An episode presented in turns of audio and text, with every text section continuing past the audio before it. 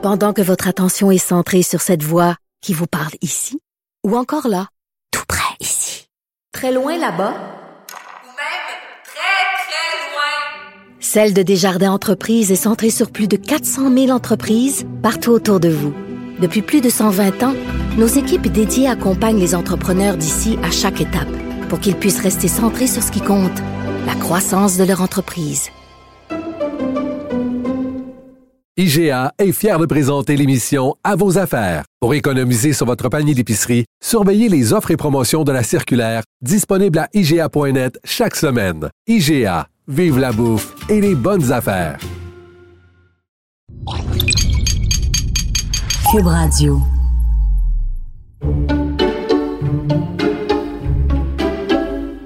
OK, moi, je veux parler de quelque chose de très important, là. T'as chaud? Non.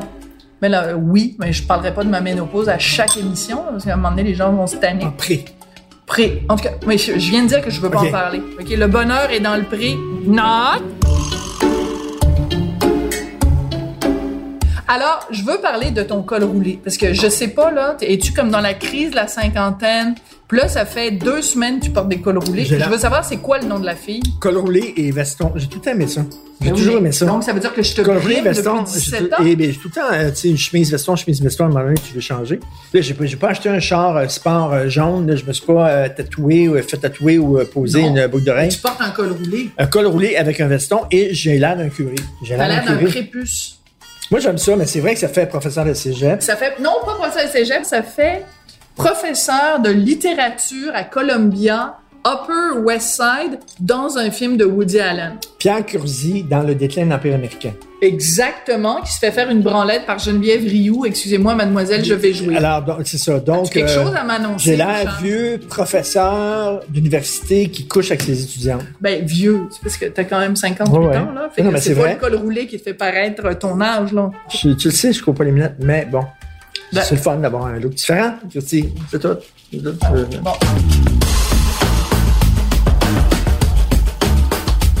Est-ce que tu trouves que c'est trop rouge? Non, rouge à ça. lèvres? C'est rouge vente. J'aime ça du rouge assumé. J'aime ça quand c'est paf. C'est parce que j'ai la peau tellement pâle, puis en plus, j'ai mis comme un, un haut blanc. J'avais l'air d'un fantôme. Faut dire que dans deux jours, c'est l'Halloween, alors ce serait approprié. De Ça fait années 40, c'est beau. toute façon, on reçoit un comédien qui a déjà joué une femme au théâtre, la duchesse de Langeais dans Demain matin, à Montréal matin, Laurent Paquin, et il faisait une il était très bon était en femme d'ailleurs. bon. Il était vraiment bon. Alors on pourrait p- Il comparer était, il lui était et sur les moi. talons hauts. Oui, ça, on pourrait comparer lui et moi nos couleurs de rouge à lèvres. Avec des bas rasés et tout le truc. Ah oui, il était absolument excellent. Très bon. Ouais.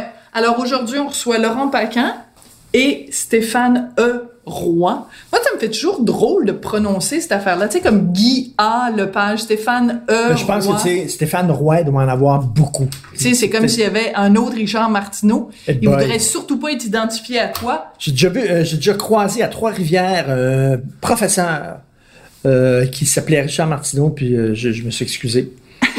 Est-ce que c'était en 2012, puis c'était un carré rouge, Mais puis... C'était euh, pas loin, puis il recevait, des bêtises, puis tout ça. Là. Ouais, ouais, ouais, il recevait des bêtises, tout le truc. Là. C'est absolument hilarant. Puis moi, je souhaite à personne non plus s'appeler Sophie Durocher puis d'être dans le milieu des médias. Non, on n'est pas quand même des parias, faut pas exagérer. là. Laurent Paquin et Stéphane Roy. Ouais. OK, Stéphane Roy, Oui, pas Euh, roi. euh, longtemps euh, participé à mon show à Cube. Oui. Et il était super incorrect. bon, il était très bon. Et tu sais, c'est un des rares artistes qui osent euh, prendre des positions qui sont à l'encontre un peu de sa meute. Mais il est il plus à droite, faut Il pas vraiment avec le banc de poisson. Donc, moi, je le trouvais très courageux de venir et euh, je sais pas s'il va être comme ça ou si euh, il va être plus euh, politiquement correct ce soir. mais en Ça m'étonnerait, ça m'étonnerait, mais c'est intéressant parce que gueule. Laurent Paquin, en ce moment, il tourne avec un spectacle qui s'appelle Déplaire.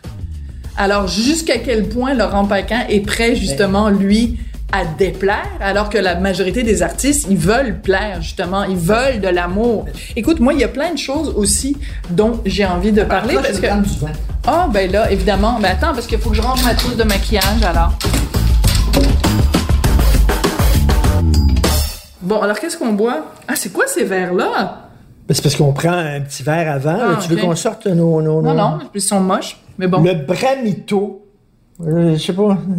Tu lis-tu quelque chose, là? Bramito della Sala, un chardonnay qui vient de Lombrie.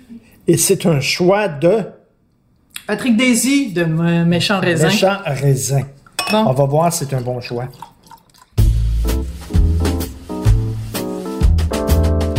As-tu un party d'Halloween, toi, cette année? Ils nous ont demandé de nous déguiser à, à Cube. Non. Et euh, moi, ma- tu sais, c'est quoi mon, mon- ma théorie, là? C'est après 14 ans, tu te déguises plus, là. Déguisement, c'est pour les enfants. Ils nous ont demandé de déguiser.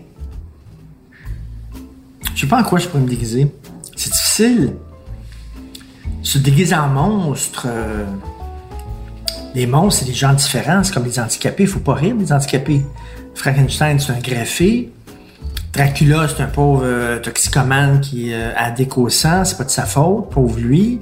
Faut que tu te déguises. Je t'entendais pas, j'étais en train de me, Ok, de, faut me remaquiller. Un homme blanc hétérosexuel de 50 ans et plus. Hein? Là- en toi, finalement? En moi. Faut que je me- donc, il faut que je se mette un col roulé. Ou, ou, ou s'habiller en Trump. Ça, tout le monde va aimer ça. Mais tu sais, tu disais tout à l'heure, s'habiller en homme hétérosexuel blanc de 50 ans, pas mal s'habiller en Trump, là. L'idée, c'est pas que. Hey, salut! Hey, Bob! Justement, allô? on parlait des hommes blancs de 50 ans. Vous avez une sonnette si on a une belle petite logo. Qui utilise ça? Je le sais pas. C'est ce qu'on se demandait? Faut que tu utilises ça, mais faut que tu cries Oh yeah! Oyez, oyez, bonne Salut, Ça va? Hey, Ça- Luca. Bienvenue chez nous. Écoute, je sais Ça pas jusqu'à quel bon. point c'est prestigieux, mais c'est un vin que j'aime beaucoup. Merci Bon, beaucoup. c'est ça qui est important. Très gentil que vous soyez Puis là. en plus, tu savais qu'on mangeait de l'italien. Oui, oui, ben j'en ai un vin argentin, mais c'est pas grave. Ah non, Qu'est-ce que tu allais Oh, faire à. Buenos Aires? J'allais euh, c'est pour le tournage d'une émission euh, pour TV5 qui s'appelle Rire du monde. Oui, ben Euh, oui. C'est un endroit, une émission où on, euh, à chaque semaine, un humoriste différent va dans un pays différent pour euh, voir qu'est-ce qui fait rire les gens là-bas. Puis donc moi, je m'intéressais à l'humour. Qu'est-ce qui fait rire les gens en Argentine? Euh, Donc j'interviewais des comiques là-bas. J'ai rencontré un spécialiste de Kino, celui qui fait Mafalda. Ben oui. Celui qui fait Mafalda était trop malade, Monsieur Kino Oh, était trop malade.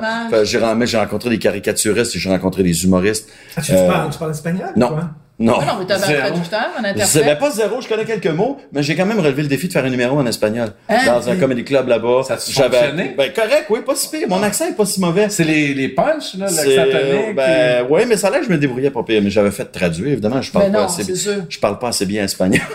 Una cerveza, por favor. ouais, c'est ça. de- Mais, Tu fais-tu un- du stand-up, toi? Moi, j'en ai fait un peu, mais, ouais, mais tout seul, comme dans des petits clubs, juste parce que j'aime ça, là, mais c'est pas euh, vraiment pas une volonté de carrière, là, de faire du stand-up. J'aime pas ça. J'aime pas le feeling d'être seul Ah. sur une scène, puis après d'être dans l'âge tout seul avec le technicien, ça me déprime au bout. tu sais, d'habitude, on est deux- au théâtre, on est plusieurs, tu sais, puis qu'on discute, ah, ça a bien été quand tu dit gang. ça. Ouais, je suis un gars de gang. Avec les Bizarroids, c'était super cool. oui. On était Ben oui. dans un groupe d'humour, euh, les Bizarroids, on était quatre, fait que là, ça, ça allait bien, mais tout seul, là, je l'ai fait comme 5-6 shows, puis ça me déprimait après, tu sais. Les soirées que ça allait très bien, c'était moins pire, mais il y a parce des que- soirées, euh, ça va OK, moins quand t'es en gang dans une pièce de théâtre puis ça marche pas, tu peux tout le temps blâmer quelqu'un d'autre que toi. Souvent, les toi- si ça fonctionne pas, le c'est toi. responsable. Ouais, tu peux blâmer le technicien tant que tu veux, mais, mais oui, il y a un petit côté, des, des fois, il y a un petit côté déprimant. Il y a, En c'est- paradoxal, une soirée, mettons, pour un humoriste. Mettons que ça marche, là, vraiment bien, là, tu sors de scène, t'as eu un standing, t'es heureux, là, t'as l'impression que t'as donné le show de ta vie. Euh, une demi-heure après, t'es dans ton char, tout seul. Ben oui, puis c'est ça qui est bizarre. Tu roules euh, pendant deux Michel heures. Louvain tu sais. parlait de ça. J'ai entendu Michel Ah, Louvain ouais. parler de sa déprime après les shows toute seule en voiture. Ouais, ouais. Il dit j'avais le, goût- qu'il avait le goût de se suicider, ça le rendait très très euh, Mais parce que- déprimé. Ouais. Ben, parce que euh, le Tu penses à lendemain... tes enfants, Ben, le lendemain, c'est t'as des lunchs à faire, puis il faut que t'aies porté la petite à son atelier de ci puis de ça. mais puis, euh, toi, t'es rendu à combien d'enfants maintenant? J'en j'en ai deux. J'en ai deux. Donc, Ouais, juste un, bah, parce Mon que fils, allé- mon fils qui a t'as 14 adopté. ans, ma fille a 7 ans. ben, tu, Sept euh, ans. tu vécu le trip, là, euh, wow, en région, tu sors le soir, tu vas au bar. Ben tu- un peu, mais tu sais, j'ai toujours été un gars assez casanier, euh, mais ouais, ouais, mais tout seul, c'est plate. Mais je peux te jurer que les humoristes En savent gang, sortir. en gang, oui, tout seul, non. Non, mais, plate, mais c'est fou, là. Ils veulent toujours sortir un peu plus, les humoristes, tu sais. Ouais. J'ai fait des shows des fois avec, euh, avec Sylvain Larocque, avec Dominique Paquet, Ouais. tout ça. Puis là, ça veut sortir, là. Tu sais, c'est, comme en dedans deux Mais autres. sortir du seul, c'est un peu pathétique. Là. Mais c'est Ouais. probablement pour À ça. notre âge, Le fait d'être en gang, justement, il doit avoir envie de sortir. Moi, faire un show à à 3, 4, 5, euh, je pense qu'après, je dirais, hey, les gars, on va prendre une bière, Non, on on va manger, souvent. on va. Ben, l'art, c'est souvent ça, c'est des moments forts de notre existence, puis t'as le goût des fois dans. Et je dois dire, là, dans, dans- dans- pour, euh, euh, demain matin, Montréal matin, t'étais tellement bon. Merci, Laurent, t'étais vraiment bon. Et moi, j'appartiens à la génération, euh, j'ai vu les pièces de Tremblay, j'ai vu Claude Gay. euh, Claude Gay, pour moi, la Duchesse, J'ai vu Claude Claude Gay, Ah oui. Duchesse, puis moi, c'était pas remplaçable. Tu touches pas à la Duchesse et Claude Gay, tu me fais oublier Claude Gay. Ah, ben, merci. Vraiment, là. Tu portais très bien le barésil. Hein? Le petit talon et le rouge à lèvres t'allaient Ah. à merveille. Hey, J'avais du fun à porter ça, moi. J'ai eu le guts de mettre. Je me rappelle plus c'était sûr qu'elle a des oliviers? J'ai mis mes talons hauts Hein? De la duchesse Oui. en me disant ça va être ça, moi, mon, mon trademark. J'avais rien d'extraordinaire. Moi, je m'habille avec ce que je peux. Tu sais, évidemment, avec mon, mon casting, je peux pas porter n'importe quoi. Tu sais. Fait que là, j'avais un veston qui me faisait bien. Puis là, je me dis, ça va être quoi mon accessoire euh, original? gala, de J'ai- gala. Ouais, mon accessoire de gala. J'ai sorti mes talons hauts de, de la duchesse. Parce Puis que je vous les ai avez portés. gardé. Oui, mais à la fin, j'étais écœuré en esti d'avoir des, des talons hauts. Enfin, ben oui. un gars qui comprend ce qu'on vit. Le dos, hein, il paraît que ça fait mal au dos. Ben, c'est le dos, mais les, pour vrai, moi, c'est les pieds. Hey, moi, j'ai, j'ai du poids à porter sur, euh, sur Ça des, ça ouais. rentre comme en entonnoir là-dedans. Ouais, c'est ça. À la fin, là, je marchais comme une vieille madame, là, tu sais, les jambes écartées. euh, j'avais hâte de les enlever, mettons, ouais. Mais au bout d'une heure, t'as juste envie ça. de Ça mourir. fonctionne pas. Le concept Ça- c'est en haut fonctionne pas. Et ça fonctionne Euh, Je pas. sais pas qui a inventé Ben, ça fonctionne un certain temps. Ouais. Moi, dans le show, ben, je disais, non, mais je les, je les tolère assez bien, mais j'ai réalisé par après que je les portais pendant euh, 40 minutes, là, tu sais. euh, Ouais. Je rentrais sur scène, euh, puis euh, après une demi-heure, mon personnage quitte la scène et il va se changer et il revient en homme dans la deuxième partie Bon, de la ben là, pièce. là- facile. Fait que, oui, c'est ça, c'était pas si pire que ça, mais quand j'ai eu à les porter une soirée complète, là, ah, à la fin, là, j'étais vraiment plus capable. C'était Et je me insupportable. demandais si on va s'asseoir, hein? Non? Ouais, ouais, Ben, là, ouais, c'est- ouais, c'est- c'est- c'est- chez là. Ah, C'est assez raide comme transition, Richard, là, mais pourquoi pas? Je veux pas, ils sont debout, là. Ben oui, c'est vrai, il faut qu'on mange Passe le avant temps de les debout, là. ces gens-là.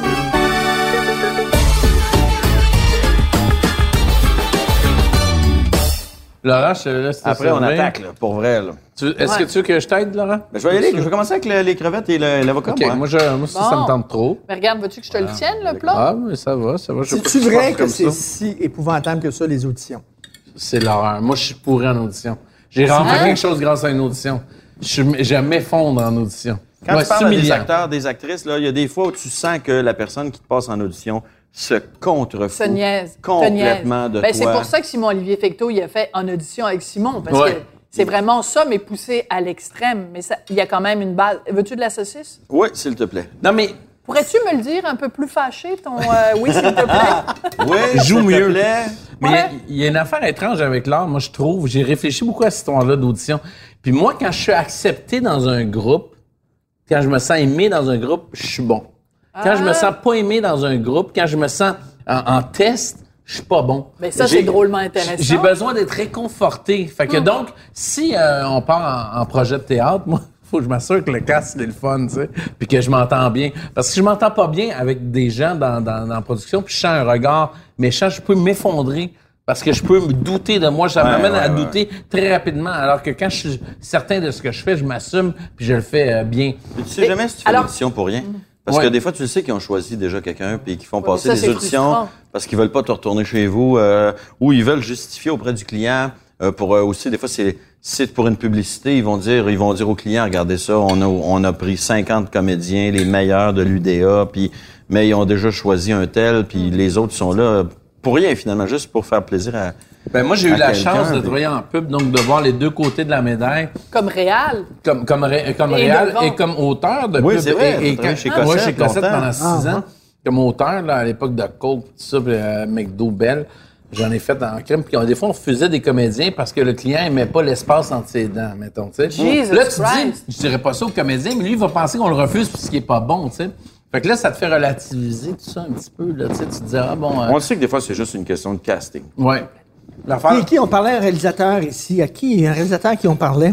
Je me souviens plus. Il disait, qui disait ça, il dit, écoute, là, il arrive, puis tu le sais tout de suite en le regardant, c'est la bonne personne, c'est pas la bonne personne. Ouais. Euh, Après Jean-Claude Lard? Puis ils, sont obligés de, de, parler puis de faire leur affaire, mais tu le sais, ton choix est déjà fait. Mais C'était pas Jean-Claude Lard? Non, c'était Martin Scorsese quand il est venu souper l'autre jour.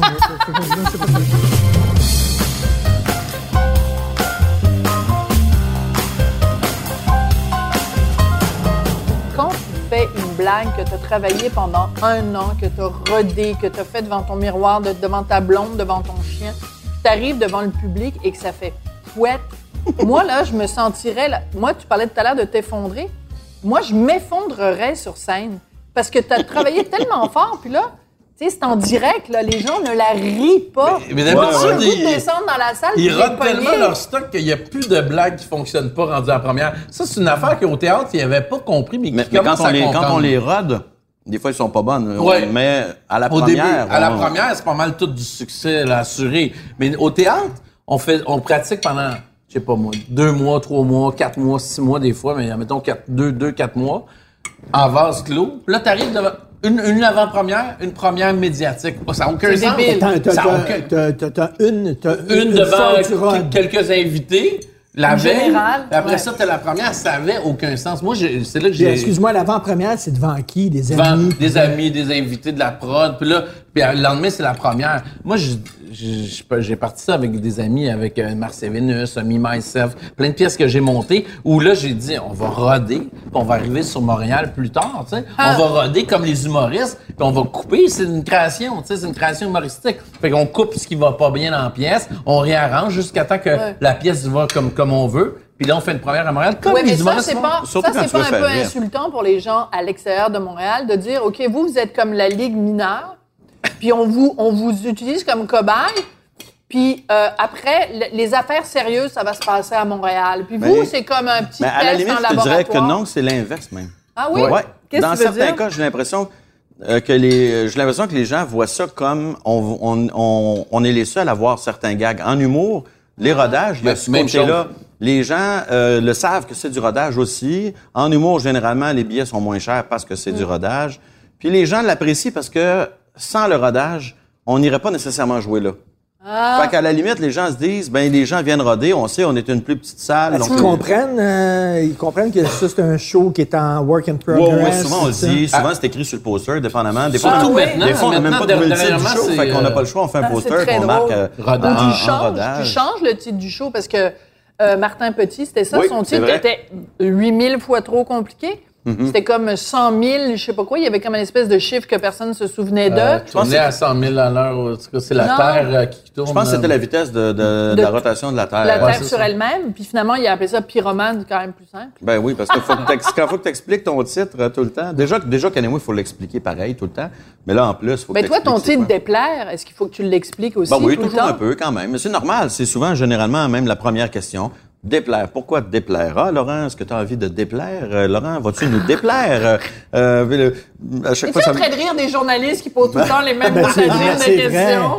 Il y a des questions. Ben, n'importe qui qui fait beaucoup d'entrevues, ça, c'est un Mais c'est normal, ça, Hein? on s'attend Quand tu fais, ça. mettons, une tournée... T'as une cassette, là, tu Hey, comprends le tu fais politicien. 14 tu sais. entrevues dans la journée, puis la même question Ouais. revient 12 fois, mettons. Ben, Là, C'est tu comprends sûr. les politiciens. tu C'est sûr. Mais tu peux pas Mais- blâmer la personne. Ben, elle, elle sait pas qu'il y a 11 personnes qui ont posé la question. Fait que toi, t'essayes d'être Moi, comme journaliste, puis je suis sûre que Richard, c'est pareil, le défi qu'on se donne, c'est d'arriver avec une question où on voit dans les yeux de l'invité qui se dit « Hey, tabarnouche, je l'avais pas entendu celle-là.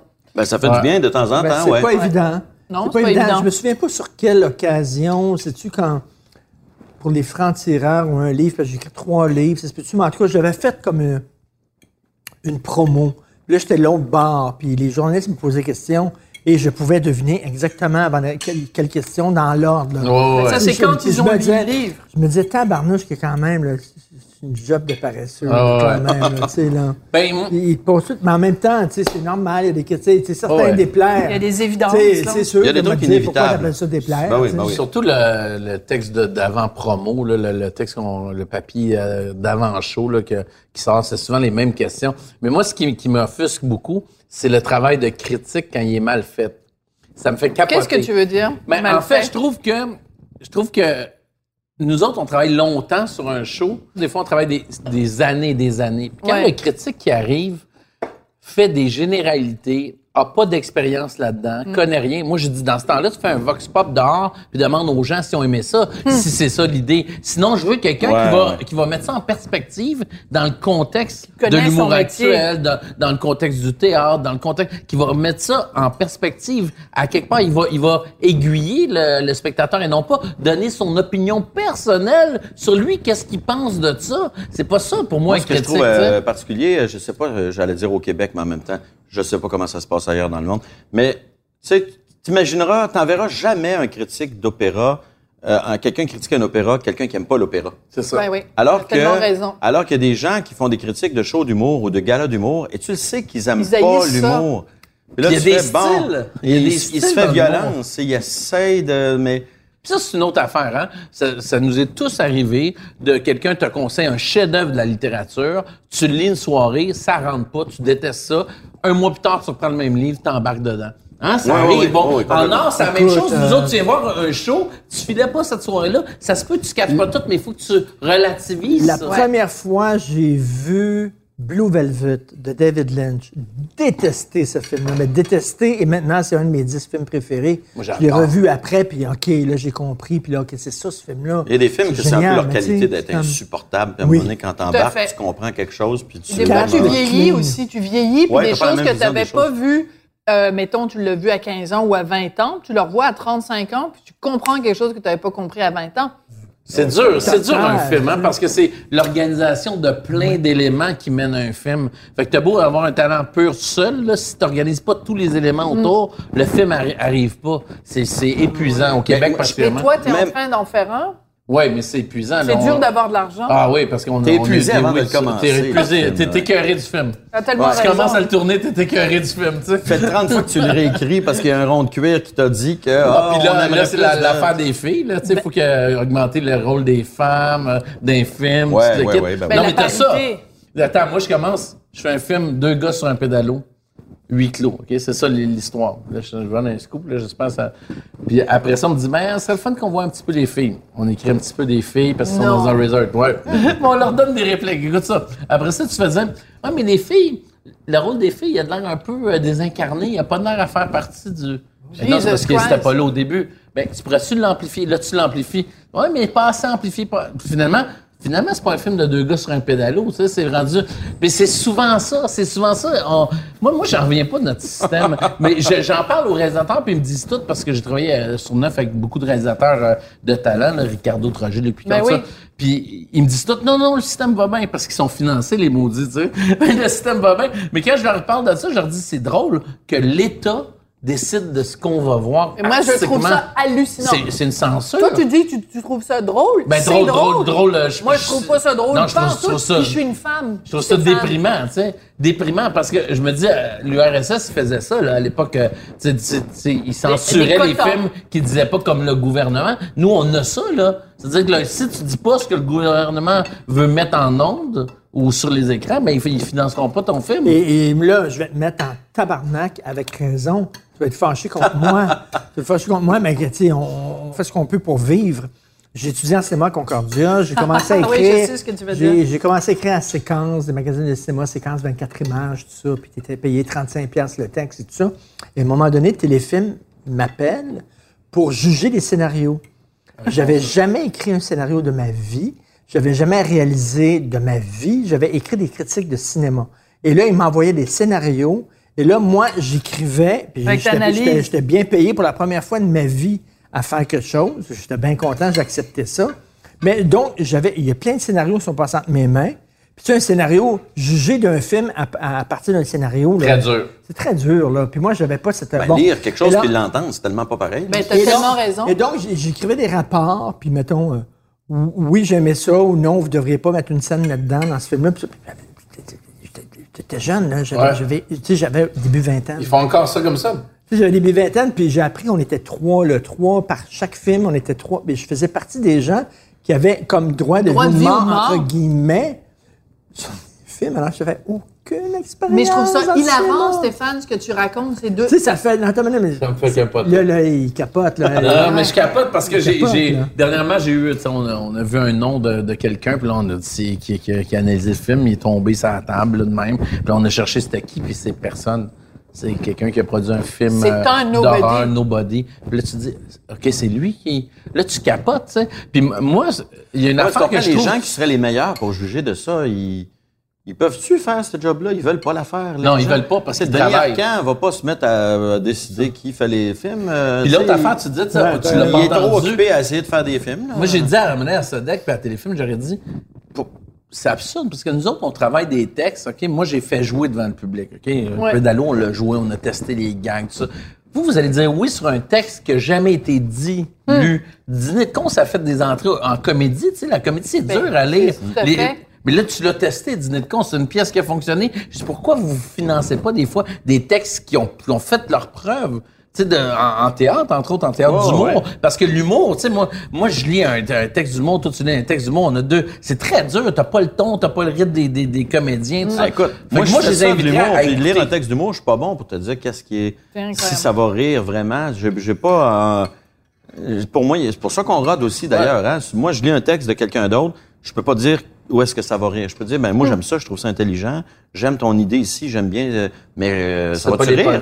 Je suis pas bon pour dire ça. Fait que t'imagines, s'il fallait que je décide, moi, t'as- ton show d'humour, t'as pas le droit de le faire. Des fois, que- on est les premiers euh, surpris. hein. On dit ça, c'est un gag, c'est sûr. Ça, ça Ouais. l'est pas. Ouais. T'arrives, c'est l'inverse. C'est au public de Je décider. t'ai payé 150$ piastres par le rapport que j'écrivais. Moi, j'étais bien content. Pour moi, c'est une fortune à l'époque. Là. Colin, c'est Fait que, pas tu sais, beaucoup, c'était le fun.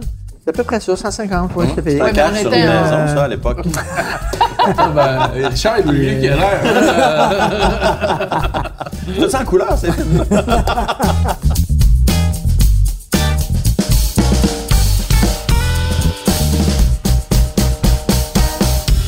Il y a une émission très populaire à la télé, ça s'appelle La Voix. Ils font des auditions à l'aveugle.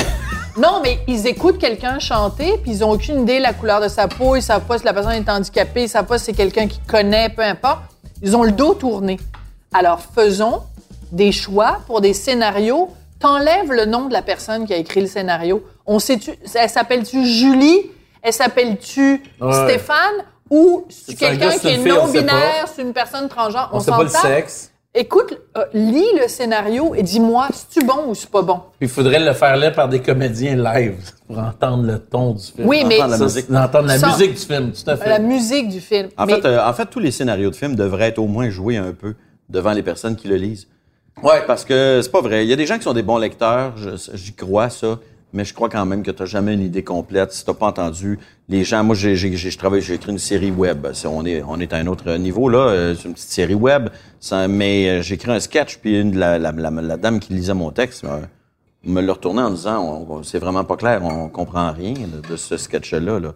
Parce que c'est un sketch qui est beaucoup basé sur la confusion. Ben, c'est sûr que tu comprends pas. Là. Moi aussi, je le lis, là, puis je- pas clair, mais on va te le faire. Fait qu'on s'est filmé, moi et l'actrice avec qui Ouais. je faisais le sketch, on s'est filmé avec un iPhone. Très drôle. Et là, on y a envoyé, puis elle a fait, OK, ah ben oui, ben oui, c'est ça. C'est Ah, ça. Les, Monty il- Python disaient. il y a rien comme de le voir ou de l'entendre. Il y, a- il y avait un sketch où il répète tout le temps le même mot. euh, tu le veux-tu, tu le veux-tu, tu sais, do you want it, do you want it, ou quelque chose de même. Sur, sur, puis là, il donnait un coup de poisson, un poisson d'en face et tout ça. Euh, puis je là, il sais pas celui-là. il- les, Monty, of Brian, les Monty là. Python, il- non, c'était dans, dans la série Monty Python, puis il disait. Ça ressemble à il Clinic dit of Argument, là, où ça se tient. Yes, it is. No, it c'est ça. Yes, Quand tu is. présentes ça, tu te dis, ben là, ça fait huit fois qu'il dit la même affaire, c'est plate. Oui, mais c'est ça, ça va être drôle à un moment donné, parce qu'on va le jouer. Puis là, ça si tu le joues devant toi, c'est organique, ça, là, c'est drôle. Il répète tout le temps. Puis effectivement, c'est un des sketchs les plus drôles des Monty Python. Mais quand il lisait, ben là, c'était dur à vendre aux producteurs, mais vu qu'eux autres étaient en gang, ben là, ils ont réussi à C'est le parce faire que quand, passer. si le personnage, ça fait 14 fois de fil qu'il dit non.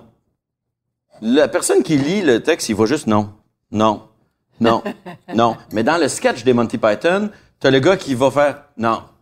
Non. À un moment donné, prend une pause. Non. là, là, là, là, tu ris Parce que le rythme a parce que changé. le rythme a été c'est ça. cassé. Ben, l'humour, c'est de la delivery. Là. Ben, C'est ça, beaucoup. Oui, C'est la livraison. tellement. La comparaison que je ferais, c'est comme ouvre un livre de recettes puis lis la recette. Ouais. Mais tu tu lis la recette. C'est une bonne C'est comparaison. pas la même chose que manger le, le, calice de gâteau. Ça Moi, j'ai lu le dernier Ricardo, j'étais bourré à la fin. C'est de résumer toute l'idée. C'est de résumer toute l'idée.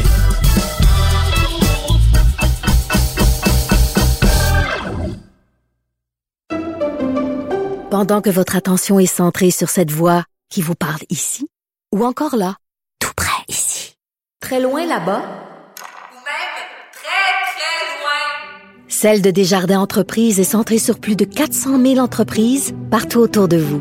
Depuis plus de 120 ans, nos équipes dédiées accompagnent les entrepreneurs d'ici à chaque étape pour qu'ils puissent rester centrés sur ce qui compte, la croissance de leur entreprise.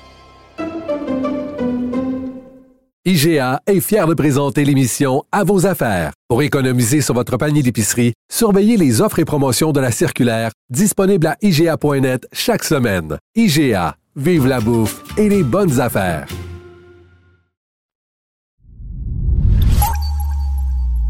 Moi, je me souviens de tous les numéros presque par cœur. Ah oui, je my. God. Moi, moi, j'étais un fan de Laurent. J'avais fait des numéros dans le même temps pas. sur la, sur la Mais non, mais condition masculine. Tu, par- tu ça parlais, tu parlais d'une publicité où la, la, la fille jetait le, le gars dans, dans la valise, le fermait, puis euh, tu sais cette publicité-là? Ah oui, elle publicité jetait de dans la valise, elle le fermait. Ouais, ouais, tu sais, Si on fait ça à un- un- une femme, tu sais, oublie ça, là, ça marche pas dans, dans la publicité, tu parlais de ça.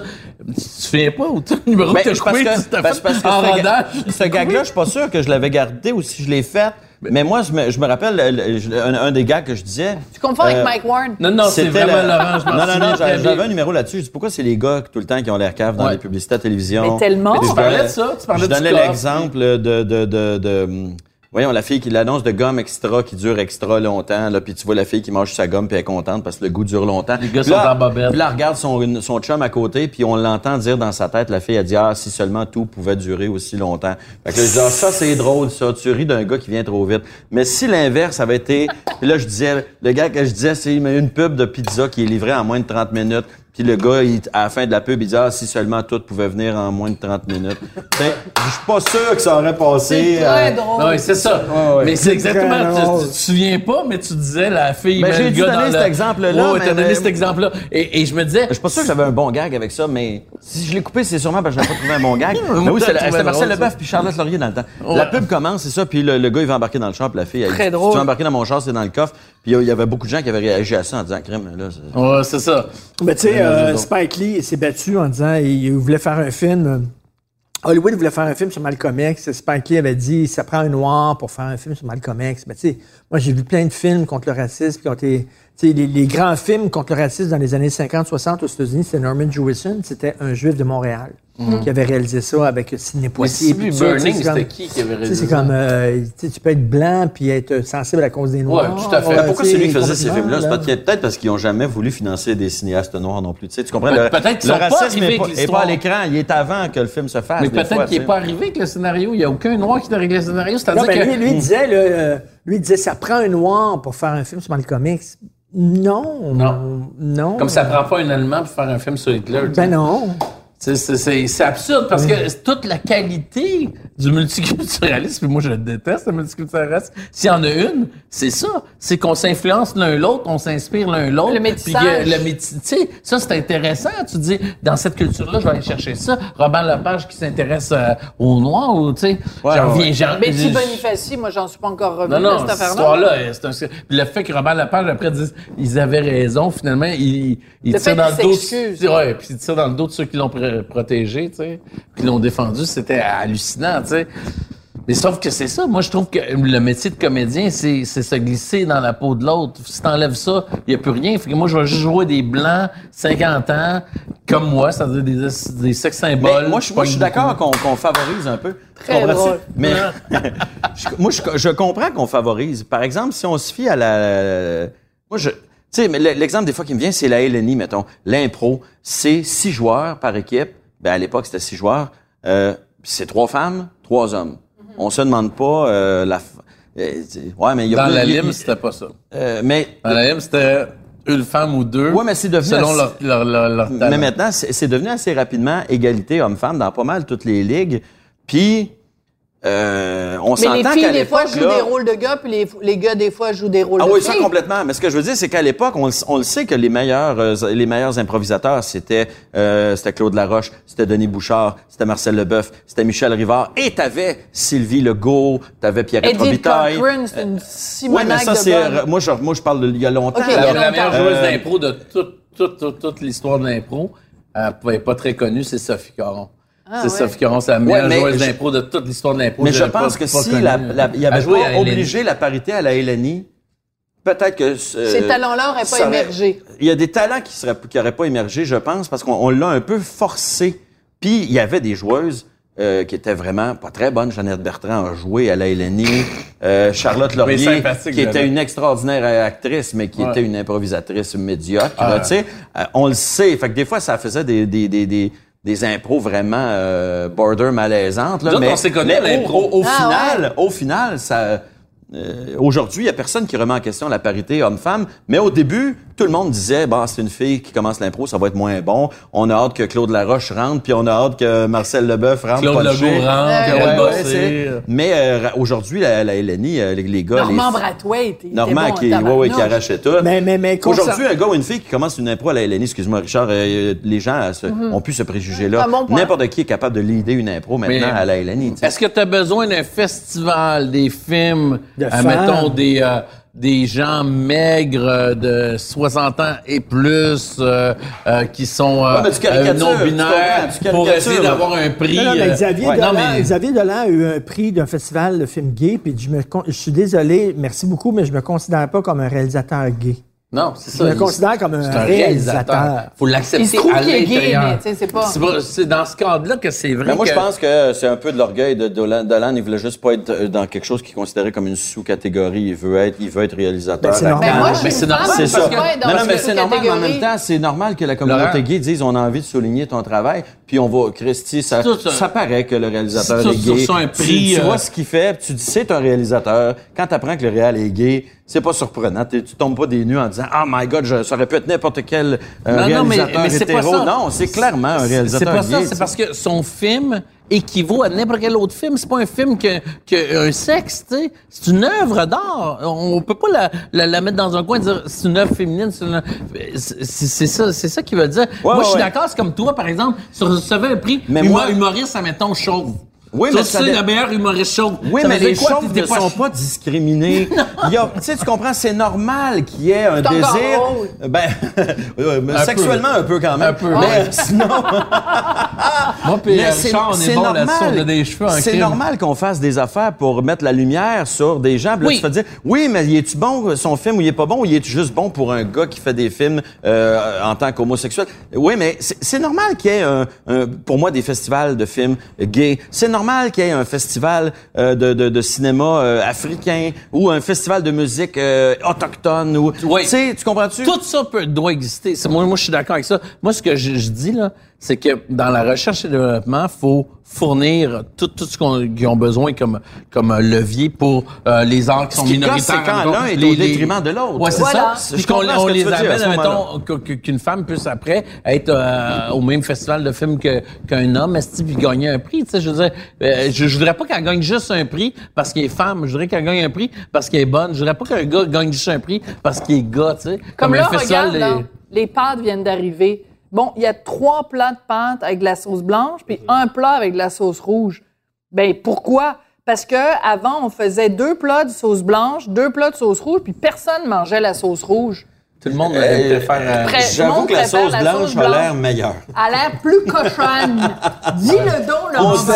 c'est probablement de la crème, donc c'est plus gras, donc plus cochon. Donc, on aime plus Voilà. ça. les champignons sont me bons. passes un euh, peu de vin blanc. Blanc ou rouge? Eh Ben, pour moi, blanc, mais pour... Ah, Moi, euh, c'est sûr qu'avec des pâtes, c'est du rouge.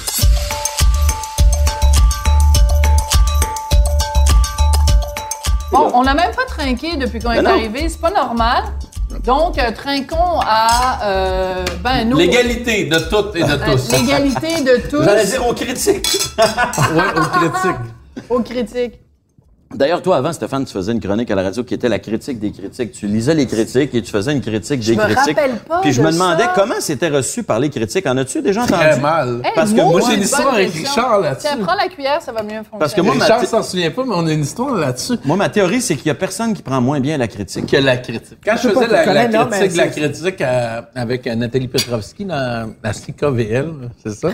à l'époque, c'était Bonjour Montréal, je pense que ça s'appelait. Très drôle. Et l'idée que j'avais eue, c'est un concept qui a vraiment fait un petit... Mais on a une histoire là-dessus, mais tu t'en souviens pas. Mais euh, c'est assez positif à Tu la ton égard. raconteras après. C'est que j'allais voir les shows en même temps que les critiques. J'attendais que toutes les critiques sortent, puis je relevais dans les critiques les aberrations. Ça, c'est ça, c'est pas arrivé. Il a oublié de mentionner qu'il y avait eu quatre ovations debout. Euh, c'est pas vrai, le public a embarqué. Je pognais, donc je faisais la critique des critiques. J'allais même jusqu'à la phrase est mal formulée, moi qui fais plein de fautes d'orthographe. La phrase est mal formulée, euh, là on comprend pas l'idée. Je faisais ça. Et à l'époque, Richard, puis ça c'est tout à ton honneur. Tu vas te souvenir de cette anecdote-là, mais là tu t'en souviens pas parce que le temps a fait ses ravages. Mais euh, voilà, c'est qu'à un moment donné, un texte d'Archambault. C'est Archambault? François? François Archambault. Qui est critiqué par Luc Boulanger. Il y a- une bonne critique, mais il dit enfin, Archambault a coupé dans son texte euh, c'est meilleur, euh, euh, là, là, ça a du rythme, enfin, parce qu'à création, c'était pas bon. Moi, je l'avais vu à création, puis j'avais trouvé ça excellent. Puis c'était, selon moi, le même texte. Fait que là, j'appelle Archambault, je dis, t'as-tu coupé dans ton texte? Jamais.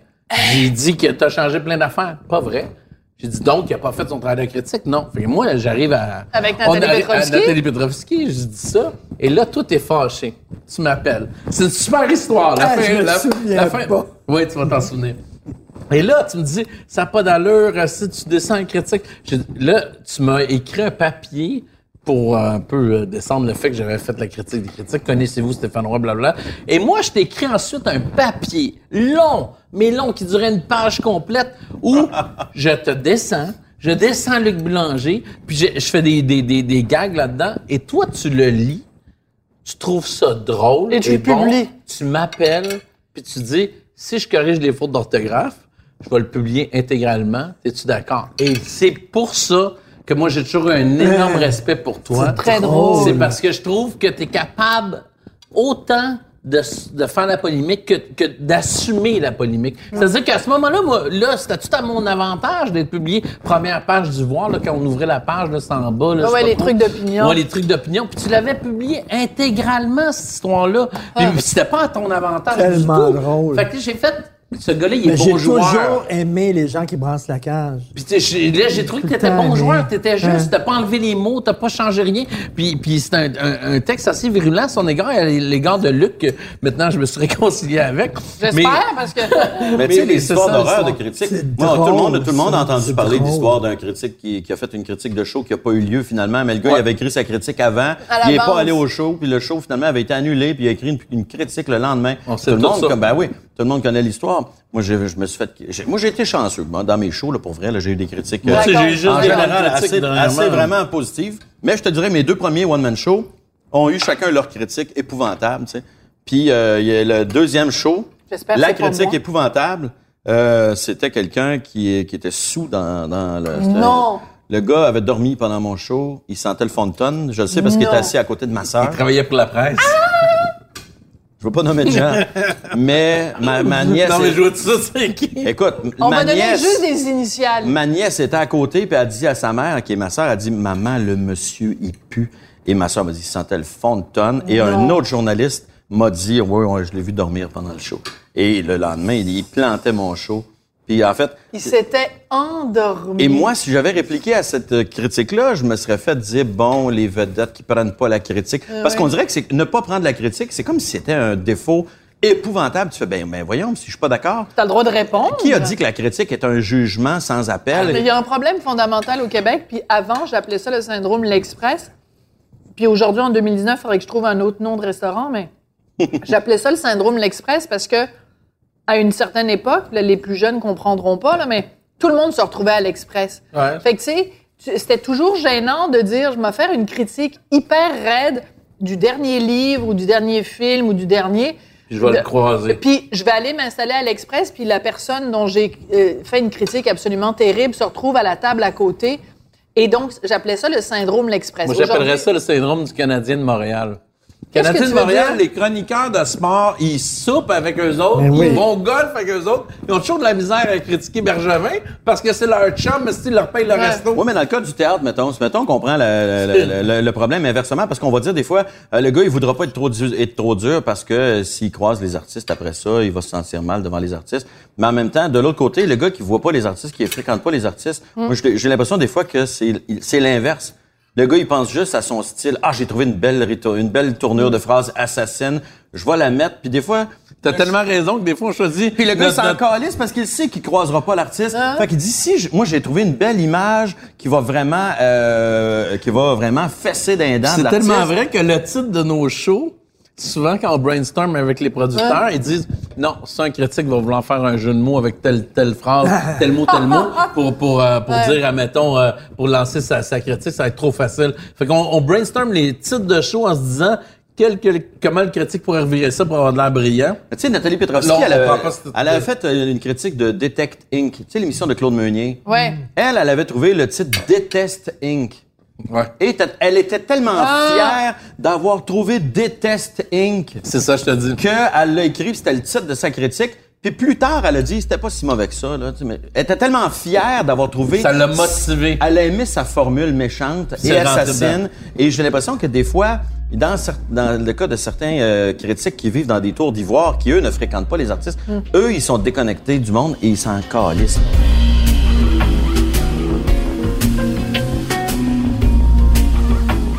J'ai vu cette semaine, je suis un fan de cinéma, et j'ai vu un film très peu connu de Bergman qui s'appelle Toutes ces femmes, OK, au début des années 60, qui a fait juste avant Persona, qui est son grand, grand, grand chef-d'œuvre. Alors, il voulait régler des comptes avec les critiques. Donc, il monte un critique dans ce film-là. D'ailleurs, c'est son pire film en carrière. Ah ouais, et lui-même le dit. Régler Donc, des comptes, un critique bon. très prétentieux un critique très prétentieux et tout. Bergman, sa carrière, il la doit aux critiques. Les Suédois détestaient les films de Bergman. Ils ne vendaient pas de tickets, ils ne marchaient pas. Il fonctionnait, Bergman, grâce aux critiques qui l'ont porté au nu et qui a fait qu'il y a eu une carrière internationale. Mais les Suédois n'ont jamais trippé sur ces films-là. Comme Woody Et là, Allen. tu dis, OK, Ouais, là, là, une fois, il y a eu une mauvaise critique. Il en a fait un film parce qu'il en pouvait plus. Mais ce gars-là, fru. ce gars-là, il devait sa carrière aux critiques. C'était Ah, peut-être mais quelqu'un c'est d'imbuvable moche. aussi. ouais. Désolé, je ne connais pas Bergman. Oui, je sais pas Ah comment oui, il dans la était. vie de tous les jours avec ses femmes, il a été, et ses oui. enfants, il était insupportable. imbuvable. Picasso est imbuvable. Mais, mais Picasso, tu sais, euh, euh, c'est c'est Léo Picasso. Ferré, paraît que c'était un trou de cul. ça, tu sais. il y a eu une mauvaise critique une fois, là, puis là, il a, il a fallu qu'il Moi-même, je- suis pas film. très- Oui, mais avec le temps, on va tout s'en va. Ouais, ouais, ouais, Ah, mais. pas sûr qu'il appliquait ça à tous les aspects de sa ah, vie, pas mais. sûr nécessairement. Woody Allen, ça, ça me fait. Moi, j'étais un fan euh, de Woody Allen, mais solide. Là. Moi, j'étais un grand fan aussi. Mais c'est- non, mais le- tu il y a- l'es plus. Il y a beaucoup de films qui. Ben, les derniers films que j'ai vus, mon Non, pas ces fait- derniers Attends, le dernier, le dernier, Faudrait que je le un chef-d'œuvre. Pour moi, mais le dernier que j'ai vu qui sortir m'a- en Amérique. Ouais, Celui qui m'a fait triper, c'est. Deconstructing Harry. Moi, c'est le Ah, ben film que j'ai trouvé. Dans les plus récents, que j'ai trouvé vraiment les plus intéressants. très bon. Est-ce que, parce qu'on ne sait même pas, là, est-ce qu'il a vraiment agressé sa fille ou pas, mais Ouais, parce Si, que- sachant- il mettons- était acquitté. Il fait. acquitté. Il Mettons acquitté en cours à New York. Il était acquitté Ben, complètement. Ça s'est même pas rendu en cours. Il y a eu deux enquêtes de police et les Ouais. deux ont dit que c'était non Ça a été concluant. Les deux- acquitté. les Donc, deux tout le enquêtes ont monde surfe dit- sur une histoire qui Les deux enquêtes pas, ont euh. dit que ça vaut même pas la peine de porter des accusations, c'est pas suffisamment solide. Donc, Mais euh, Ronan Farrow, qui est le fils donc de, de Woody Allen et de Mia Farrow, et qui, a, qui est celui qui a sorti l'affaire de Harvey Weinstein, lui, il maintient dur comme fer, il croit sa sœur et il est convaincu que son père, Woody Allen, a agressé sa sœur. Cas- là, après, qui tu crois? Mais mettons qu'il l'a fait. Mettons qu'on on statue aujourd'hui, il l'a fait. Attends juste deux secondes. À partir de ça, tu fais quoi? Ouais. Tu, prends, tu vas dans ta bibliothèque de DVD, tu prends tous les Woody Allen, tu les calisses dans le feu, Mais non. ou tu dis, non. regarde, je veux dire, indépendamment de ça, ce gars-là, il a fait des chefs-d'œuvre, je revendique Mais le c'est droit. un, c'est un choix que tu fais avec ta propre, ta propre conscience. Moi, ce qui va me gosser, c'est quand les gens ont leur conscience et ils veulent t'imposer la même chose, tu sais. Mais, Exactement. mais, mais il y a un débat quand même intéressant à trouver. Tu sais, moi, si mon boulanger bat sa femme, je vais pas aller chez lui en me disant, ouais, mais il fait tellement de bonnes baguettes, là, tu sais. Tellement Tu raison. Euh, C'est, c'est, Euh, ça, à c'est partir très de bon. quand C'est ça- intéressant que c'est ton Ça, exemple? c'est très bon, mais c'est, il y a la proximité. Le boulanger est à côté de chez, chez toi, tu sais, Woody Allen. Mais effectivement, quand tu regardes un film de Woody Allen, tu, tu payes des billets, tu apportes de l'argent. Tu lui dans- donnes de l'argent. Roman. Polanski, la même chose. Tu sais, Bertrand Mais tu sais, Cantat. Polanski, Ça, c'est un une rencontre que j'ai faite à, Ah! New- à New York. euh, T'as-tu rencontré Woody Ah Allen? oui, Ah, pour bon, mes ça va. 40 ans. Là, là, je suis un peu bouffi. Je revenais de mon accident d'auto. Ben, T'as l'air moins que- magané que lui, anyway. Euh, ouais.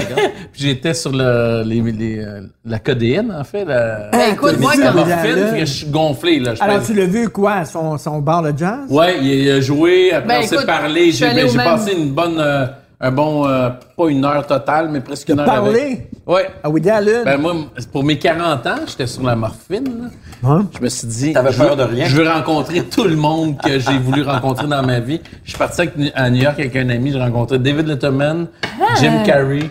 En une fin de semaine, en quatre jours. Ah oui, puis. Woody Allen le lundi. Puis on a pris l'avion le mardi. C'était incroyable. Est-ce que- tu as été déçu? Parce que des fois, Non, pas du tout. il faut pas rencontrer ses idoles parce que des fois, on est déçu. Pas du tout. Moi, j'ai fait une entrevue une fois par téléphone avec Spike Lee, puis il était tellement chiant, là. Non, moi, moi j'ai été déçu de moi.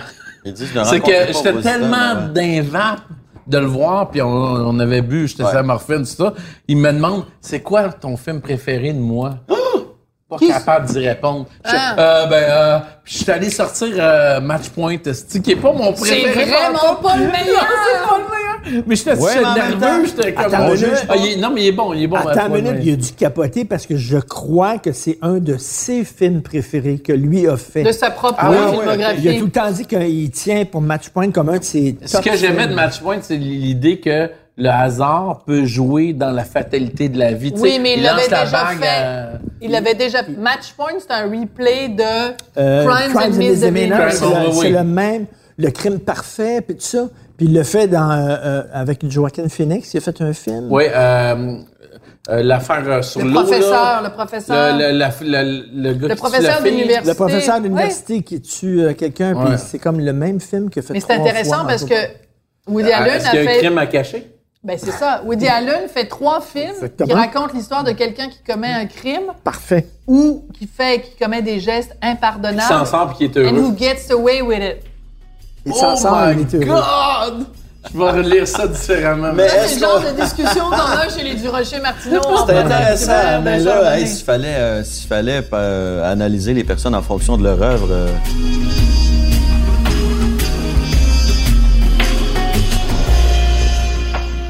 Si tu étais proche, mettons, proche ou de loin de Gilbert Rozon, quand les allégations voient le jour, tu fais quoi? Tu dis, ah, mais je- j'en tiendrai pas compte parce qu'il faut séparer la compagnie Juste pour rire et les allégations contre Ouais, le ouais, gars. ouais. Ou tu dis, moi, je veux plus rien savoir de Juste pour rire. Moi, moi, moi, euh, quand, quand j'ai su que Gilbert... euh, moi, moi, ça s'est passé bien, bien vite, moi, mon affaire. Moi, euh, euh, je jouais dans Demain matin, Montréal matin. Euh, avant le show, mon gérant m'appelle pour me dire « Fais pas le saut ». Guy Lévesque. Euh, Guy Lévesque, mon gérant, qui est ancien bizarroïde, euh, ancien collègue de, donc, de, Ah de- oui, de c'est Stéphane. vrai. Et euh, il me dit, fais pas le saut, euh, Gilbert va démissionner, probablement, ils sont en comité d'urgence, ils se réunissent. Euh, il y a des allégations d'agression sexuelle, puis d'attouchement, puis des plusieurs personnes, donc euh, fais pas le saut, ben, demain- il va y avoir une conférence demain, ou je sais pas trop. Puis finalement, pendant le show, il y a quelqu'un, un technicien, je suis en train de me changer en coulisses, il me dit, as-tu vu ça pour euh, Roson? Tu es en train de mettre tes talons hauts avec tes je suis en train de les enlever, en fait. Je suis en transition entre mon, mon, mon, mon personnage de travesti qui, qui s'habille en homme. là. Et pendant que je suis en coulisses, ouais, t'as-tu vu ça? Gilbert Rozon vient de démissionner. Là. Puis je, fait que je l'ai appris, puis là, je, je rentrais sur scène après ça. Moi. C'est de même que je l'ai appris. Mais moi, moi quand je l'ai quand je l'ai appris, je, euh, moi, mon réflexe, ça a été d'abord de, de, de, de, de, de Oui. croire, de croire les accusations. T'étais-tu surpris? Ouais. J'ai- Non, c'est ça qui est plate. C'est qu'on n'est pas surpris. Personne n'était surpris. Personne On n'était était surpris. cave un peu. C'est l'autre. Ouais, ouais, C'est une affaire. Ouais, mais euh, Gilbert, si les accusations sont pas reçues en cours, pour moi, c'est vraiment pas. Ça veut pas dire sont que ça s'est pas produit. Ça veut juste dire qu'ils ils savent que ça donne rien à l'encours, ils vont perdre. ou- Mais en tout cas, bref, tout ça pour dire que euh, moi, j'ai vraiment, euh, je voyais Gilbert comme quelqu'un qui avait eu sa leçon puis tout ça. Euh, fait, que- puis moi, je suis quelqu'un qui aime croire à la rédemption. J'aime, j'aime penser. C'est un bon. euh, Ben, Chris, euh, sinon, ça sert à quoi de vivre? Tu sais, tu comprends-tu? Il faut espérer que l'humain s'améliore un Ouais. peu. Il faut, tu sais, mettons, quelqu'un euh, dirait, euh, finalement, euh, moi, Donald Trump, qui est une des personnes que je déteste le plus au monde, si on me disait, il a finalement décidé de, de faire des mesures sociales, puis fuck, il ramène le, le- le- le- les soins de santé pour tout le monde, ben, je dirais, ben bravo, bravo Trump, bravo, je suis content, il a changé, il a compris quelque chose. tu sais. Ben, je, je crois qu'une personne que, avec, que je désapprouve peut changer. Je, je crois qu'un criminel peut changer. Je pense que quelqu'un qui a tué peut revenir et retravailler et je peux, euh, tu sais, tu comprends-tu? Tu sais, mettons Louis C.K., là, mais à un moment donné, il va bien falloir qu'il revienne. il a de recommencé. Il a Ben oui, il a recommencé. Il a recommencé, mais tu comprends-tu qu'il a recommencé dans la controverse? Il s'est Ben fait oui. crier des affaires sur scène. Mais, mais tu l'aimes-tu, Louis C.K., toi? ben, c'est le meilleur humoriste C'est le au meilleur monde. humoriste au monde. Ben, Mais, euh, génial. c'est génial. C'est donc humoriste américain qui, euh, il y a plusieurs personnes qui ont dit, ben là, il s'est masturbé devant moi. Puis, non, En mais. fait, je, je crois que, ah, ben, écoute, là, tu vois, on, j'embarque dans un dossier que je maîtrise de pas. filles, là. Ouais. Il l'a fait, euh, il y a deux filles qui ont porté plainte, Ouais. Euh, euh, en disant qu'il s'est masturbé devant elle. Ben, Sarah Silverman, que tu connais, Ben oui, qui est une humoriste qui est sa grande, grande chum, sa grande chum. Elle dit, il l'a fait devant Elle moi. donnait Moi, une entrevue, elle bon, dit, ouais. elle dit, se masturbait régulièrement devant Tout le moi. temps. Il était tout le Ben, temps. Mettons, mais il faisait ça. Donc, il le faisait régulièrement. Il il faisait ça devant Sarah Silverman, qui était sa chum. Non, mais la question n'est pas est-ce qu'il l'a fait ou pas fait? Alors que dans le cas de Ah d'autres non, non, on personnes. sait qu'il l'a fait, ouais, ouais. Mais bref, bon, là, il est côté, il revient. Moi, j'adore, comme vous, je trouve que je, je C'est un des plus, brillants. Brillant. Mais je trouve Avec, que le euh, point. a décidé avec Gervais. revenir. Rick Salvaire, pourrais-tu revenir? Moi, je pense que oui. Parce que, euh, euh, en tout cas, Salvaire, moi, j'ai revenir? connu Eric de pro, les de près à l'époque de Sucré Salé. Moi, il m'est arrivé une histoire avec euh, Eric Salvaille, OK? On est en montage euh, Sucré Salé. Moi, je suis en montage dans une pièce. Lui, il est en montage dans une autre pièce. Lui, il est arrivé, euh, c'était dans ma pièce. Puis je venais d'arriver de, des 400 coups de Télé-Québec. Puis là, il a sorti sa queue, puis il l'a collé sur ma cuisse, tu sais. Puis il a dit euh, Ah, Stéphane Roy de Télé-Québec, il est là. hein? Puis là, il... puis moi, je suis parti à rire parce que dans le domaine de l'humour, puis des bizarroïdes, puis de la- du mime, on faisait des niaiseries de même tout le Écoute, temps. écoute, Stéphane, Stéphane, je te Attends, je, je, Attends, je fais- laisse-le donc, je suis parti à rire. Il a ri avec moi, il a levé, puis il est parti. Fait que j'ai jamais. C'est quand les histoires sont sorties, j'ai fait. OK, donc il faisait ça sérieusement, peut-être, tu sais, mais je le savais pas Mais à l'époque. attends, Mais- mais- attends, important. attends, toi, tu t'es pas attends. senti agressé quand tu Ben, l'as parce que je fait. peux tellement partir à parenthèse. rire. Tu sais, tu sais, on, euh, dans, dans, dans les ligues d'impro, là, euh, peut-être t'as pas connu ça, mais à l'époque du mime de Montmorency, euh, les... Un gars qui sort sa gênés. graine dans un gars party. qui sort sa graine dans un party, l'autre qui y tape, euh, usual, là. OK. C'était usual, on, fait- on faisait semblant de s'enculer. J'étais tu rédacteur en chef, j'étais rédacteur en chef de Voir. Et je m'occupais aussi de Voir Québec. Euh, voir, il y avait un Voir à Québec. Mais c'était peut-être des mauvais Attends. comportements, ça, c'est là. J'allais à Voir Québec et il y a un gars qui était un vendeur de publicité. Et sa joke, c'était ça, c'est que quand moi, mettons, j'étais... Mais tout le monde, faisait ça Il mettait sa queue sur ton épaule. Il, il mettait sa queue sur mon épaule. Et là, tout le monde riait. J'entendais les gens rire, là. Mettons, il s'appelle Marcel. Ah, Marcel. Puis là, là, je voyais sa queue sur mon épaule. Là, je me retournais, tabarnak, Marcel, tu sais. Là, tout le monde riait, tout le monde riait. Puis c'est la joke. Marcel montrait sa queue. Bon. Il faisait ça régulièrement. C'est con. Et aujourd'hui, c'est déplacé. Non, mais c'est con. C'est mais- déplacé, mais c'est déplacé, C'était la moi, joke qu'il faisait. Ouais. Et, it was between boys. Là, c'était, Ouais. tu sais, c'est comme, il sortait sa queue tout le Mais temps. c'est puis justement bon. ça le problème. It was between Ouais. boys. Ben, tu Non, sais, non, mais, mais c'est pas acceptable, mais c'est juste mais que les gens je serais malhonnête de dire Ben, que... une joke de graine entre gars, on s'entend, là. Tu sais, pour moi, c'est pas pareil. Ça n'a pas la même force, ça n'a pas le même pouvoir. Moi, c'est un... Tu comprends-tu? Je euh, pensais que c'était une joke de graine qui me faisait... ben, c'est une joke de graine, mais, Mais en c'était pas une joke de graine, en fait. Ce que je pense, ce qu'il faisait, c'est qu'il tentait quelque chose, tu sais. Il Mais moi- tentait, c'est le cas de le dire. Mais tu sais, si, Il aurait aimé être tenté. Si les- c'est Euh, ça. je- si je- les je fais rire allégations- deux personnes dans si l'humour. les allégations sont vraies, puis là, on, on, on, tu sais, on- le temps au conditionnel, mais si effectivement tu montes ta queue, le gars veut sortir, puis tu bloques, l'entrée- tu bloques la sortie, puis t'es là, puis le gars peut pas sortir. Là, on est dans l'agression. Là, on est dans la là, on est dans frustration. l'agression. Donc, nous on est partis à rire, Là, on est ça, dans ça finit l'agression. là. du- Ah, ouais. C'est- c'est parce que c'est pas parce que le geste, toi, t'a fait rire et t'as pas laissé de traces que le geste, euh, euh, il faut que, faut que tu sois capable d'admettre que chez Que ça quelqu'un peut- d'autre, Ça Tout peut à fait. traumatiser quelqu'un Ah ouais. d'autre. Tu ouais. tu comprends-tu? Tout à fait. C'est comme T'as tellement l'intimidation. raison. Quand j'ai lu l'histoire de ton adoption, ça m'a fait triper. Parce que moi, je trouve que c'est la- une- un des plus beaux cadeaux que tu peux faire à quelqu'un dans l'histoire de l'humanité, dans l'histoire de ta vie, de dire, je vais traverser la moitié de la planète, je vais faire 14 heures d'avion, puis je vais aller donner une deuxième vie à une petite fille ou un petit garçon. Je te le dis, pour moi, l'adoption, c'est un des plus grands dons de soi qu'on peut faire. Ben, je- ben, écoute, merci, je suis content que tu le vois comme ça. Pe- personnellement, c'est plus un, un désir égoïste d'avoir des enfants. Ah oui? Égo- ben, égoïste. égoïste. Oui, mais pas dans le sens négatif du terme. tu sais. J'aime ça comment il a dit ça. Non, mais dans le sens que c'est pas moi, je vais rendre service à quelqu'un. C'est moi, je Ah. veux. Ah, il y a ça aussi un peu. Je hein. veux un Dans enfant. les enfants, il y a ça un peu. Il y a la continuité de nous, tu sais, le prolongement de Ben, nous. t'as pas un enfant pour rendre service à ton enfant. Non. Parce qu'il est pas là. Il y a, y a pas, tu sais. Mais, tu sais, tu veux des enfants parce que t'aimes les enfants, parce que tu- moi, je, me- je, je, je m'imaginais pas vivre sans enfants. Tu sais. À la base, je voulais des enfants. Je voulais savoir c'est quoi avoir un petit gars qui, qui, qui m'appelle papa, puis jouer avec un petit gars. Puis, puis euh, quand euh, moi, je voulais une fille parce que je voulais savoir c'était quoi élever une fille. Moi, j'ai- chez nous, on était quatre gars chez nous. Ouais, chez nous Puis, aussi. euh, fait que c'est pour ça, moi, quand j'ai demandé, euh, il, nous, il nous demande si on veut un sexe en particulier pour l'enfant. Moi, j'ai dit je veux une fille parce que j'ai déjà un gars, je veux une fille. Euh, mais on le fait parce qu'on veut un enfant, hein? Puis que l'adoption, de, de- nous, ça a été difficile pour nous de procréer. Euh, Ça a été long avant qu'on réussisse à avoir mon fils. Puis ça, ça s'enlignait pour être bien compliqué puis bien long pour avoir notre deuxième enfant.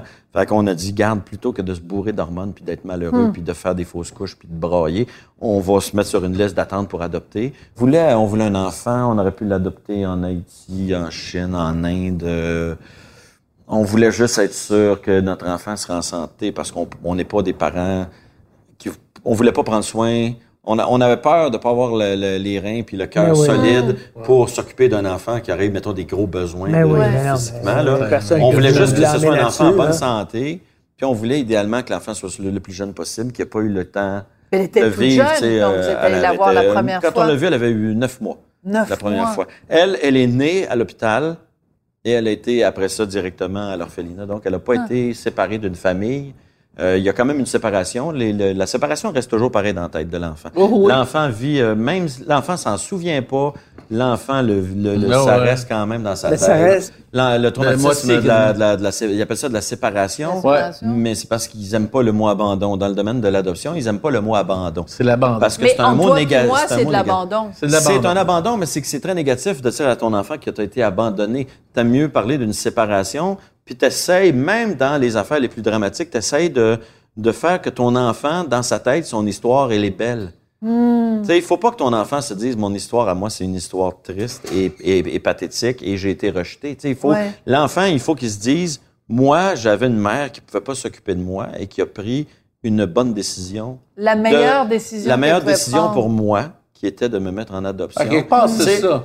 Ben oui, c'est ça aussi. c'est ça aussi, euh, mais c'est aussi que pour que ton enfant se construise sur quelque chose de positif, il faut que l'enfant euh, sente que son histoire est belle. Moi, ma fille, euh, on a toujours le défi de l'attachement. C'est un enfant qui, qui, a, qui a un caractère... euh, qui, a un caractère difficile par moment. Euh, elle a du caractère à la base, mais c'est aussi un caractère des fois euh, euh, difficile. Mais nous, on, on y raconte son histoire, elle sait d'où elle vient. Pour ramener au début on, de la- on y a fait un beau livre avec toutes les photos de là-bas. Puis des fois, elle pose des questions. Elle dit, moi, quand j'étais en Russie, est-ce que telle affaire? Puis euh, quand elle voit, mettons, une médaille gagnée par la Russie aux Olympiques, elle dit, Hey! elle dit, Ah, comme moi. Tu sais, euh, fait Tu que- veux l'attachement patriotique. Ben tu sais, oui. puis on y a fait un beau livre. Tu sais, on, a, on s'était fait un album photo. Euh, tu sais, les albums que tu fais, que tu commandes sur Mac, là, tu sais, tu, Ben oui, tu oui, Ben t'envoies fait. ça en ligne, ouais. puis t'as le poste.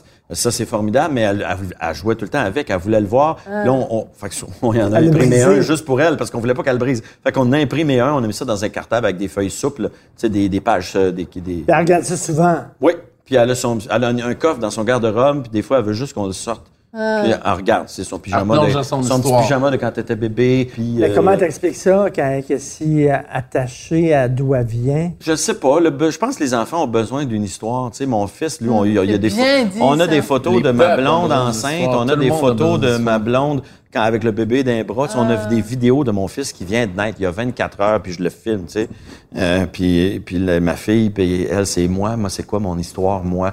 Toi, là, on est allé te chercher dans un... On a pris un avion, on est allé te chercher. Trois on- fois! On te voulait tellement là, qu'on a fait un voyage de une journée au complet. Ils sont Ça nous a- trois fois Ça en nous a, oui, trois fois en plus. Puis ça nous prenait quasiment une journée complète juste pour se rendre à, à Krasnoyarsk, en Sibérie. Fait que quand on y En raconte... Sibérie? Oui, on est allé en Sibérie. Taboire. Fait que quand on y raconte son histoire, on, on- on s'arrange pour que ça soit une belle histoire. Parce que, ultimement, nous, ça a été une histoire longue et pénible, mais c'est une histoire qui finit bien. Tu sais, fait que nous, tout ce qu'on dit, c'est... Quand on t'a vu, on t'a trouvé tellement belle qu'on s'est dit, oui, ah, c'est notre fille, il faut qu'on peut pas partir sans elle. Peut-être que l'importance dans la vie, c'est que les histoires finissent bien. euh, ce que je sais, Mais tu qu'on- l'envisages comment, cette journée-là, où à un moment donné, Lisa va dire ben, Je veux retourner en Russie, Ben, puis va y j'aimerais dire. ça rencontrer. On va ma dire, maman. on va y aller avec toi. Ouais. Euh, puis on va la préparer psychologiquement. On va dire, faut pas que tu penses qu'en arrivant là-bas, tu vas te sentir chez vous, par exemple. Ouais. Parce que c'est Ben bien, ouais. bien, bien différent, là. Puis là-bas, tout le monde parle russe, puis tu comprendras rien. Pour pas qu'elle pense Ben, tu qu'elle s'en va dire dans que, un monde. quand même, tu sais, euh, il y a des, des points communs, et là, c'est une très mauvaise blague, mais on a de la poutine. Boudum, boudum, là-dessus, pouf. Poutine. Poutine, Poutine. OK, vraiment, là? Je pense qu'on va couper ça au On va, montage. dire, on va-tu finir là-dessus? Non, mais vraiment. On devrait finir sur ma phrase sur l'histoire. En humour, on se dit souvent, je finirai pas là-dessus. Tu sais, quand t'as pas un bon, euh, un bon punch-out, là. OK, essaye de nous trouver un meilleur punch-out que ça. Ben, Laurent, je sais pas si plaît. j'ai on a peut-être pas besoin d'un punch. on vient de parler de. de, de, de- Pas de- d'un je punch, que- mais d'une vodka. Oh! Et là, le générique part, la musique. Vous venez d'entendre le Mesdames et podcast. messieurs, vous venez d'entendre- Gilbert, approche-moi pas. C'était Devine qui vient souper avec Richard Martin.